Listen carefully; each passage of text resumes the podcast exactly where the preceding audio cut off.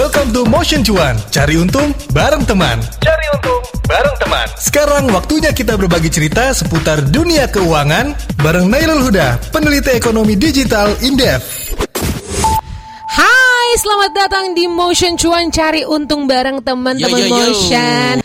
Dan Yes. kita bakal kasih insight-insight ilmu-ilmu buat teman Motion masalah dunia percuanan. Setuju. Percuanan tuh nggak harus yang naik, tapi kita harus lihat juga sama fenomena zaman sekarang nih kayaknya ada rada-rada susah gitu ya pada turun cuan Ini kan habis pandemi ya teman Motion, pandemi tuh hidup tuh kayak berat banget ya. Kita masih bisa bertahan aja, kita tuh udah harus. Bersyukur. mengucapkan syukur banget ya. Karena kita kedatangan sosok yang istimewa hari ini di hadapan kita apalagi ngelihat kasus yang lagi happening banget tentang PHK-PHK di mana-mana Syar. Benar, nih kemarin adalah PHK eh, dari salah satu e-commerce yang terkenal juga Ya. ya, warnanya orange gitu teman Motion ya. Dan kaget banget di PHK tuh secara internasional gitu loh. Maksudnya Iya. bukan cuma di Indonesia dan Yes. Yang lebih kaget lagi mereka bilang mereka dipanggil sama HRD tuh paginya. Bener. Sorenya udah gak jadi karyawan Iya cuy. nih, makanya aduh serem banget. Ada ya. satu lagi kalau ini nggak tahu gue bilangnya dirumahin atau di PHK ya eh, dari salah satu telekomunikasi, tapi emang Telekomunikasi. dikasih pesangonnya luar biasa loh 75 Oke, kali gaji. 75 kali gaji, iya benar tuh. Jadi memang uh, mungkin ada plus dan minus gitu ya yang yang yang harus kita kulik di sini dan kebetulan udah datang juga bersama kita nih teman Motion ada Mas Nailul Huda peneliti Ekonom Institute for Development and Finance atau INDEF. Halo Mas Huda. Mas udah ketemu lagi. Halo Mbak, Mas, halo semuanya.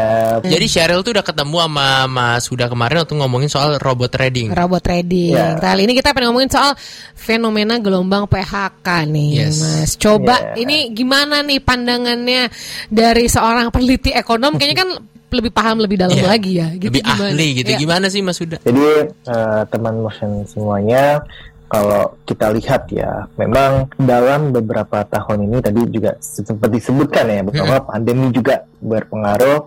Nah, satu yang paling eh, utama di sini adalah memang kalau kita lihat urusan untuk pendanaan untuk startup ini sedang seret. Oke. Jadi kalau kita lihat data ya Mas ya, di Indonesia tuh ada 2379 Hmm. startup digital Oke. Oke. gitu. Nah itu jumlah yang nomor 5 di dunia. Kita cuma kalah sama US, India, UK, sama Kanada. Nah kita lebih banyak dibandingkan dengan Singapura, China, Brazil dan sebagainya. Dengan 2.300an untuk startup itu, yang terjadi adalah untuk saat ini pendanaan berkurang drastis dibandingkan dengan tahun lalu. Oke. Baik. Jadi kalau kita lihat tahun lalu itu untuk pendanaan startup digital di Indonesia itu mencapai 144 triliun. Tahun ini hingga tengah tahun itu baru mencapai 31,5 triliun. Wah, jauh Jadi banget. masih jauh sekali uh, pendanaan untuk bisa mencapai jumlah pendanaan uh, sama seperti tahun lalu gitu. Ketika pendanaan seret gitu kan, sudah pasti si uh, startup digital ini harus memikirkan bahwa dia harus bertahan, harus bisa compete sama pesaingnya dan salah satunya adalah melalui efisiensi gitu. Nah, memang kita semua tentu uh, berempati ya terhadap karyawan uh, startup digital yang kena PHK. Oke, Hmm. berarti memang faktornya kan ada pandemi, terus juga ada Pendana- yang tadi sempat disebutin pendanaan Pendanaannya ya. ya. Iya benar. Dan kalau misalnya ngobrol sama HR-HR tuh mereka pada bilang winter is coming katanya. Terus ada hiring freeze di mana-mana, ada layoff gitu ya. Apakah emang faktornya cuman karena si pendanaan dan pandemi, Hmm. Mas Huda atau sebenarnya masih banyak sih runtutan faktor-faktor yang lain? Ya, mungkin saya sedikit bercerita ya. Boleh. Ini mengenai tiga aktor utama dalam ekosistem startup digital di Indonesia. Aktor pertama adalah platform atau startup digital itu sendiri, ya kan. Aktor ini merupakan aktor yang dia bisa mengatur keuangan dan harganya, harga layanannya. Karakteristik dari platform atau startup digital di Indonesia adalah masih ketergantungan dengan pendanaan. Jadi kita bisa lihat kalau misalkan ya mereka bisa jalan, bisa beroperate itu karena memang ya mereka ada pendanaan dari luar gitu, ya kan. Masih sedikit sekali startup digital di Indonesia yang dia sudah bisa mengambil keuntungan Hmm. gitu.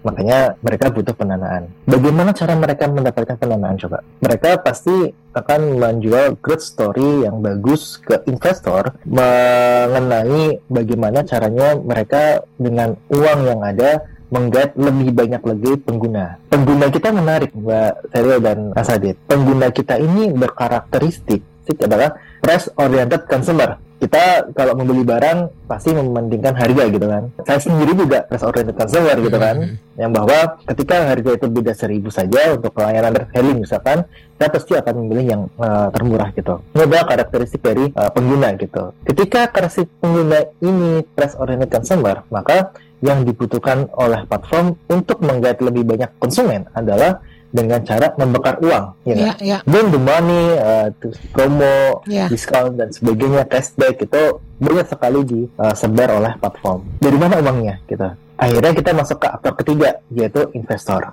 Oh, nah, okay. itu ada kelanjutannya nggak tuh mas tuh masalah aktor itu dan mungkin kira-kira uh, menurut ya. Mas Huda nih fenomena ini akan sampai kapan nih gelombang si layoff ini terjadi? Tadi kita sudah ada ya dua aktor ya yes. dari platform sama konsumen gitu kan dengan karakteristik masing-masing. Sekarang aktor ketiga adalah investor gitu. Nah investor ini kan adalah sumber utama pendanaan bagi platform hmm. untuk bisa memberikan harga yang murah bagi konsumen gitu. Jadi ya, ketika investor ini memegang peran yang penting dan tadi yang saya bilang bahwa untuk tahun ini sangat ketat sekali untuk pendanaan dari investor terutama venture capital global. Kalau kita lihat dari data sebenarnya memang kalau kita lihat kebanyakan kan dari USA ya, USA kemudian Asia dan sebagainya. Sekarang terjadi peningkatan suku bunga The Fed, ya, ya kan? Kemarin ini ya. Ya suku bunga The Fed naik beberapa kali yang diikuti juga dengan uh, kenaikan suku bunga di Bank Indonesia gitu. Hmm. Suku bunga yang naik ternyata memberikan cost of fund bagi venture capital ini untuk mendanai startup digital di Indonesia dan di global ya. Ketika cost of fund ini meningkat dan sebagainya, nasi investor ini tidak lagi nih jor-joran untuk menggelontorkan uang uh, ke startup digital. Mungkin kalau Mas Adit, Mbak Seril ingin bikin startup gitu karena sekarang ini susah nih untuk mendapatkan pendanaan. Nah, pendanaan ini uh, pasti ingin kan sebenarnya kan startup digital di Indonesia ini keluar dari ya kita nggak menggunakan model pribadi sendiri gitu kan. Pasti ingin dari investor gitu. Nah, ini yang menjadikan akhirnya pendanaan ini seret kemudian mengakibatkan startup digital ini tidak dapat membiayai untuk bersaing bersaing dan untuk operasional kegiatan di uh, mereka gitu. Hmm. Kalau kita lihat juga fenomena tahun kemarin dengan pembiayaan yang mencapai 144 triliun, banyak sekali perusahaan startup digital yang melakukan uh, hire karyawan gitu kan. Itu secara besar-besaran dan dengan gaji yang fantastis gitu. Hmm. Bahkan ada yang uh, itu digajinya hampir tiga digit gitu. Wow. Untuk sebuah uh, posisi yang cukup tinggi gitu kan. Yang ini yang yang terus kemudian mereka juga memperluas skala usahanya gitu, ya kan. Adalah atau startup di edutech yang dia memperluas skala usahanya, meng-hire ratusan orang dengan gaji yang sangat fantastis gitu. Hmm. Nah, mereka lupa untuk tahun 2022 itu akan jadi beban. Ketika jadi beban, ini yang uh, menurut saya jadi masalah ketika mereka nggak dapat melakukan atau nggak mendapatkan pendanaan kembali gitu. Yeah, yeah. Akhirnya mereka mereka meng-PHK karyawan dan mengefisiensikannya. Nah, tadi mengenai ya sampai kapan gitu kan. Nah, ini kalau misalkan pendanaan masih seret, ini saya rasa sih uh, bisa sampai tahun depan pun masih masih banyak gelombang PHK Mbak Serial. Okay. Terlebih kemarin Bu Sri Mulyani kan bilang kan kalau suku bunga di berbagai bank sentral di dunia ini pada naikin suku bunganya nih gitu, dan meningkat nih suku bunganya gitu. Nah ini yang menjadikan bahwa ya cost of fund akan semakin seret. Kemudian ya bisa dibilang winter is coming gitu kan. Hmm. Dan dunia untuk terutama untuk startup digital di tahun 2023 itu cukup gelap gitu. Jadi istilahnya tahun depannya saya rasa belum belum bisa kembali ke normal Mbak Tirel. Oke. Okay. Tapi kalau misalnya kita bilang banyak banget ya pen, uh, yang bilang 2023 ini bakal gelap, oh. 2003 bakal resesi, resesi dan lain sebagainya. Oh. Kalau Mas udah sendiri melihatnya, hmm, apakah itu benar-benar ini nih secara ini aja ya uh, pendapat Mas gitu ya? Apakah hmm. benar mungkin terjadi atau mungkin sebenarnya masih titik terang?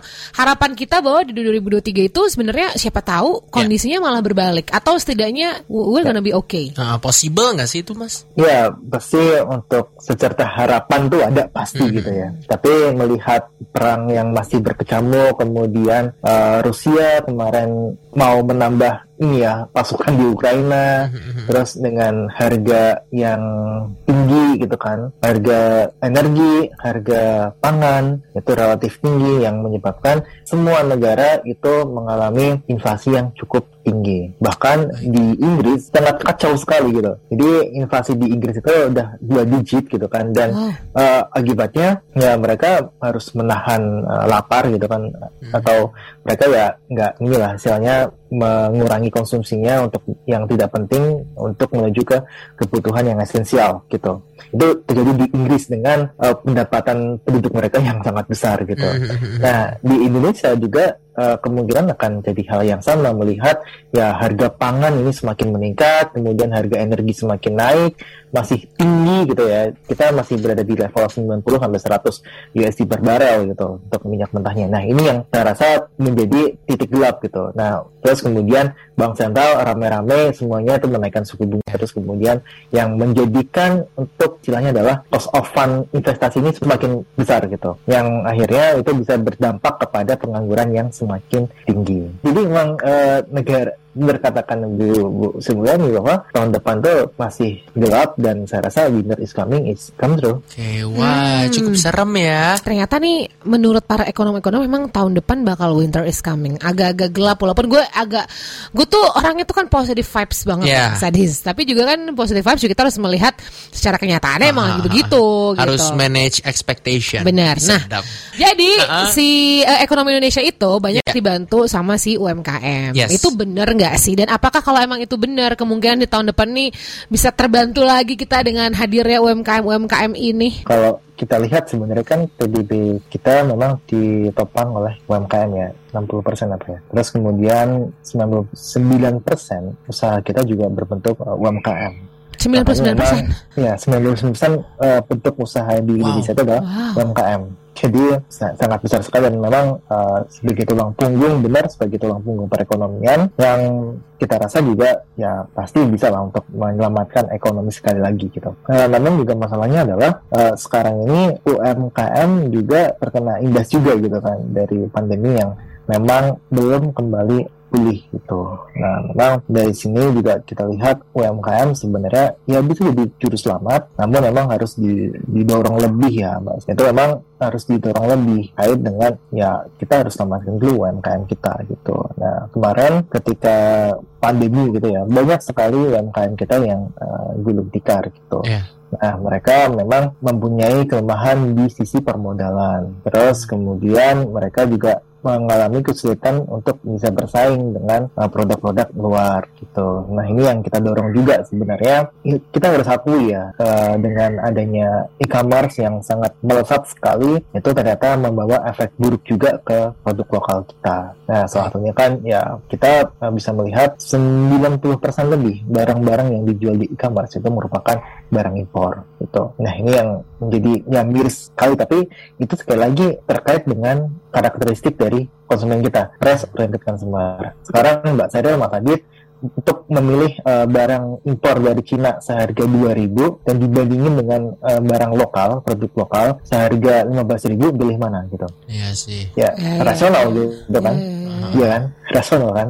Makanya ya kita harus bisa bilang bahwa ya ini fenomena juga untuk di e-commerce ini bahwa kita harus mendorong untuk UMKM ini bisa masuk ke digital gitu. Mhm. Nah ini yang kita dorong sama pemerintah juga ya dan kita sih sebenarnya berharap pemerintah ini bisa melakukan uh, percepatan untuk mendorong UMKM ini masuk ke digitalisasi gitu. Nah kemarin saya dari acara gitu kan. Nah memang kalau kita lihat UMKM ini kan masih perlu proteksi gitu Iya. kan ya. Proteksi bahwa ya ini jangan sampai barang impor itu memenuhi digital commerce kita gitu dan ini yang saya rasa kita harus dukung kegiatan pemerintah yang dia sifatnya adalah mendorong UMKM mas untuk bisa masuk ke digital melalui bangga buatan Indonesia ya Iya. gerakan bangga buatan Bangga Indonesia Buatan saya Indonesia. lupa ya. Hmm. Kita harus dukung tuh seperti itu kita harus kalau bisa ya kalau misalkan ada yang jual produk dari dalam negeri yang dari lokal gitu ya dan selisihnya nggak jauh beda ya kita harus membantu gitu dan ini yang yang konsumen di e digital commerce itu juga harus uh, bisa inilah istilahnya adalah juga harus mengeluarkan tuh nasionalisme kita dalam membeli uh, barang lokal okay. gitu. Tapi wajar sih ya, wajar kalau harganya jauh gitu. Tapi kalau mm -hmm. harganya selisih sedikit, saya rasa sih kita harus bangga dari yeah. barang Indonesia.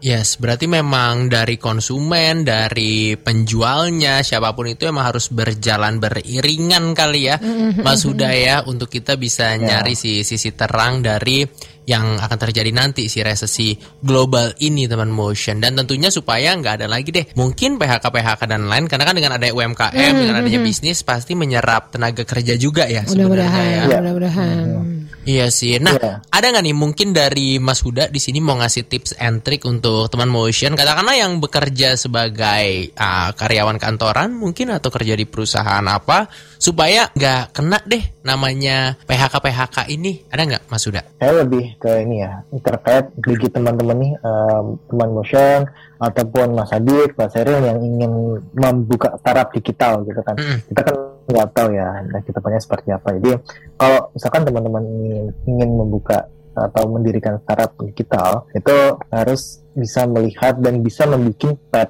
yang jelas kapan perusahaan teman-teman ini bisa mendapatkan keuntungan ya. dengan uh, dan ada juga exit strategi yang harus teman-teman buat itu untuk keluar dari jebakan strategi bakar uang.